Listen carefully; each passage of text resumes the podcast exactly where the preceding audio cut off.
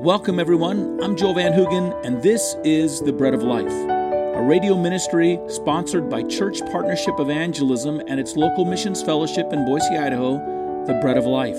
If you're looking for a place to give that is taking the gospel and direct and personal evangelism throughout the world, I'd like you to consider giving to Church Partnership Evangelism. To understand more about our ministry, go to traincpe.org, traincpe.org, or breadoflifeboise.org.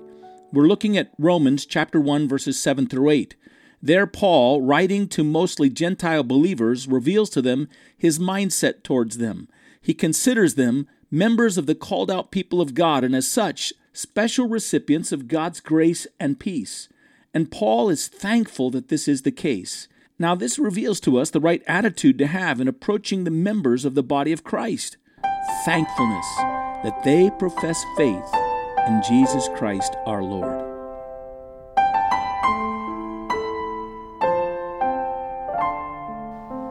Has to be our attitude when we approach one another, when we come near to one another to serve and bless. The very first word in verse 8 says first. By the way, when we look at that word first, we know that what he really means there is foremost that he's not kind of giving a sequential point of first, second, third, fourth. And the reason we know that is because he doesn't give us second, third, or fourth. He just gives us first. And so when you see that word first, what he really means is most of all, foremost, most importantly. And so my second point is actually the most important thing Paul wants them to know. He receives them as members of the blessed people of God, these Gentile believers. I include you in my mind is that you belong to the people of God, just as the Jews had. I approach you in that way. And now what Paul says is, I'm glad that that's the case. I'm thankful that it's so. First, foremost, I thank my God through Jesus Christ for you all that your faith is spoken throughout the whole world.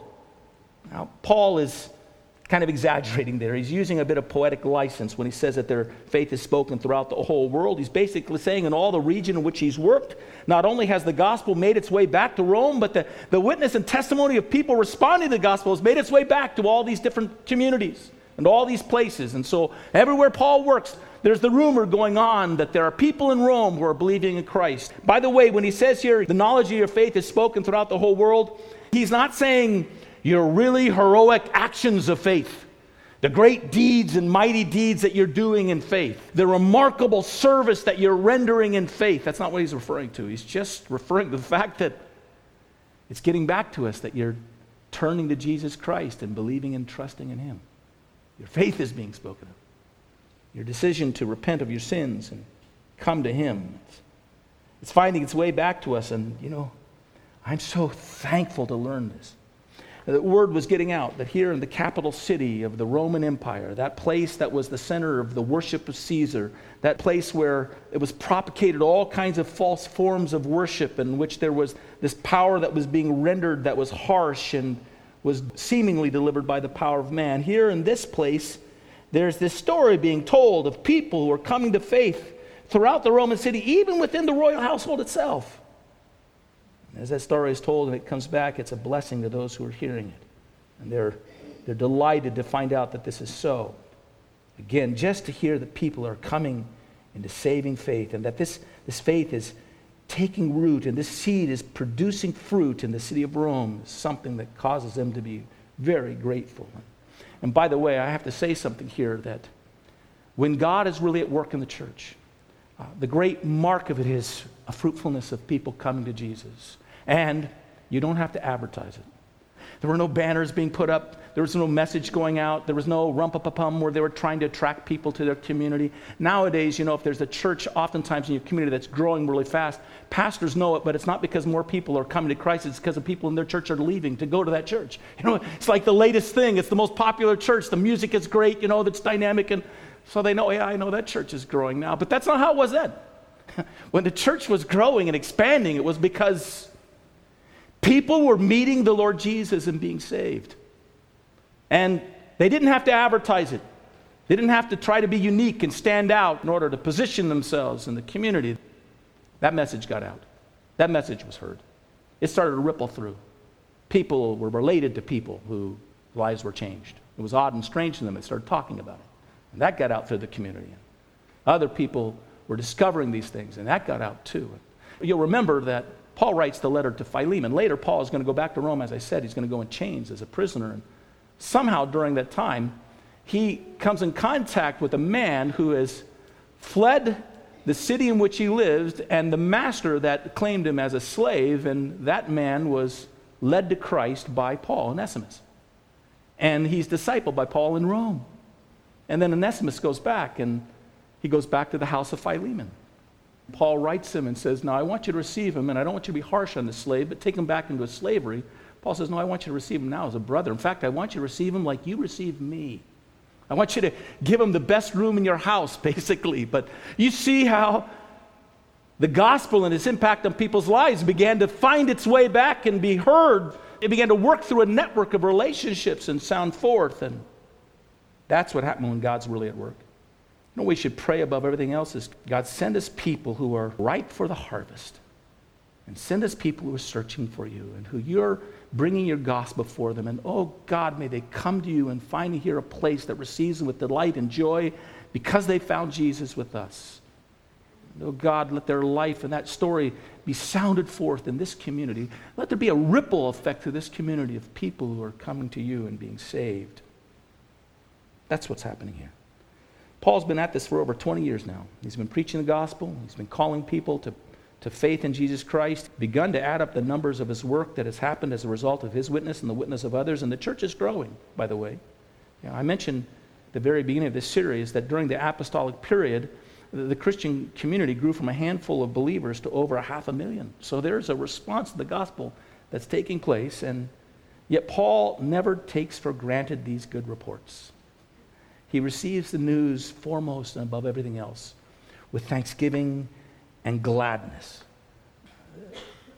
A moment of gratitude that sweeps over him. It tells me that Paul was never in this laboring in his own power and his own might and his own strength, just trying to get people to buy whatever he was selling. It tells me that Paul was being driven forward in all his actions by the Spirit of Christ. That Spirit of God that the Bible teaches us rejoices when one sinner repents and that spirit hasn't left Paul in his ministry. He hasn't developed some formula that he follows now, and he's just following the process of how to proselytize and how to bring people into church. He's going forward in the power of the Spirit of Christ. And as a result, when people respond to the gospel, he feels the joy of the Spirit of Christ all over again every single time. It's, he's not got tired of it. You know, you can get tired of good things. There are all kinds of things that you can experience that you might enjoy and you might like, and later in life you'll find out that it doesn't thrill you in the same way because you're getting old, it just you lose your emotional or energetic response to those things. You don't fire off the same way. You know, a little child, you know that they're young because you can take them in your arms and you throw them up in the air and you catch them and they feel that joy. They say, do it again and say, you do it again. And then they say, do it again and you do it again. And they say, do it again and you do it. And they don't get tired because they're young, but you know you're old because you can only do it four or five times. And it's like, that's as much as I can do it again. We don't have the bounce back. But God is infinitely young in a sense.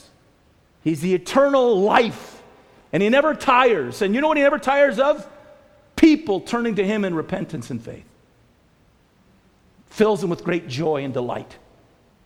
And Paul is ministering in the power of the Holy Spirit, and he's continued to do so. He's not defaulted to what he's learned and just his wisdom, and that, you know, he's, he's figured it all out. He's always labored, depending completely upon the enabling of the Spirit of God and the Spirit of God working through him. And as a result, he's always filled with joy. And gratitude and thanksgiving when he learns that more people are coming to him. I don't think that we can minister to God's people effectively. I don't think we can minister to God's people effectively if we're not grateful for God's people if we are to minister and be used of God, it's not a gratitude because, well, we're surrounded by people with tremendous gifts. We're surrounded with people that are really dedicated and working hard. You know, I'm so grateful because they have great, stories. the people have great stories of spiritual exploits that they're performing. And no, we're just grateful that they've trusted in Jesus, that they've decided to answer his call, that they've joined the family I call this the ministry of presence. Just glad that you're here. And we're here together. And that we love the Lord Jesus. Not necessarily what you've accomplished. You know, you're going to falter, you're going to stumble, you're not always going to do it right, but I'm glad you trusted in Him. I'm grateful for one another without assaying your giftedness or your abilities, just that you've repented and said yes to Jesus. That's the foremost attitude needed to be sustained in ministering to one another. It's an attitude that fills the heart of a person filled with the Spirit among one another. You remember when Paul's talking about the relationship of the church together among one another? He says, Don't be drunk with wine, but be filled with the Holy Spirit making songs and hymns, singing to one another in songs, hymns, and spiritual songs. The very capacity to sing with delight among one another right, rises out of this, living our lives in the fullness of the Spirit. Grateful that you're glad that including you in the family of God, including you under his covenants, including you as the special recipients of his grace and of his peace, and then thankful that that's the case Grateful that that's the case. Just your testimony of faith. Just that you've believed in Him.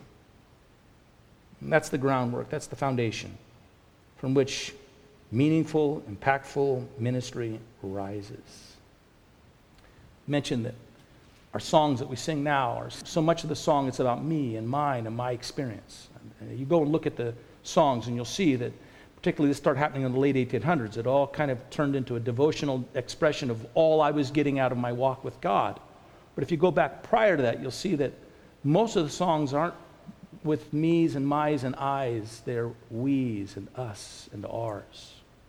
Was a church that life together experienced the praise of God and the worship of God.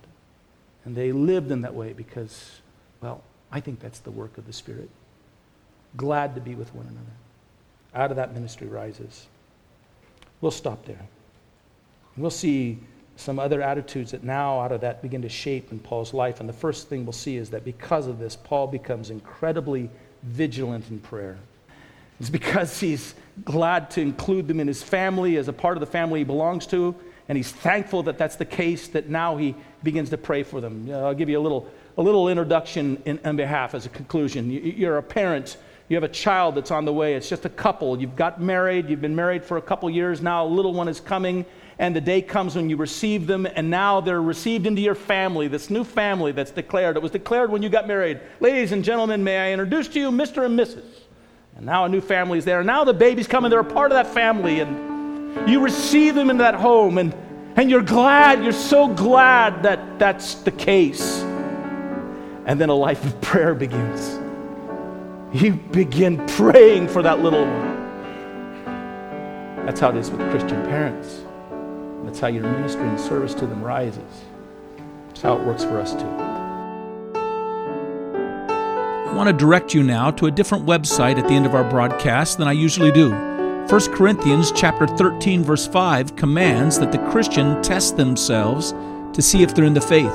In answer to this command, and with the desire to bring Christians into a sound and true assurance of saving faith, we've developed a website and a book for this purpose.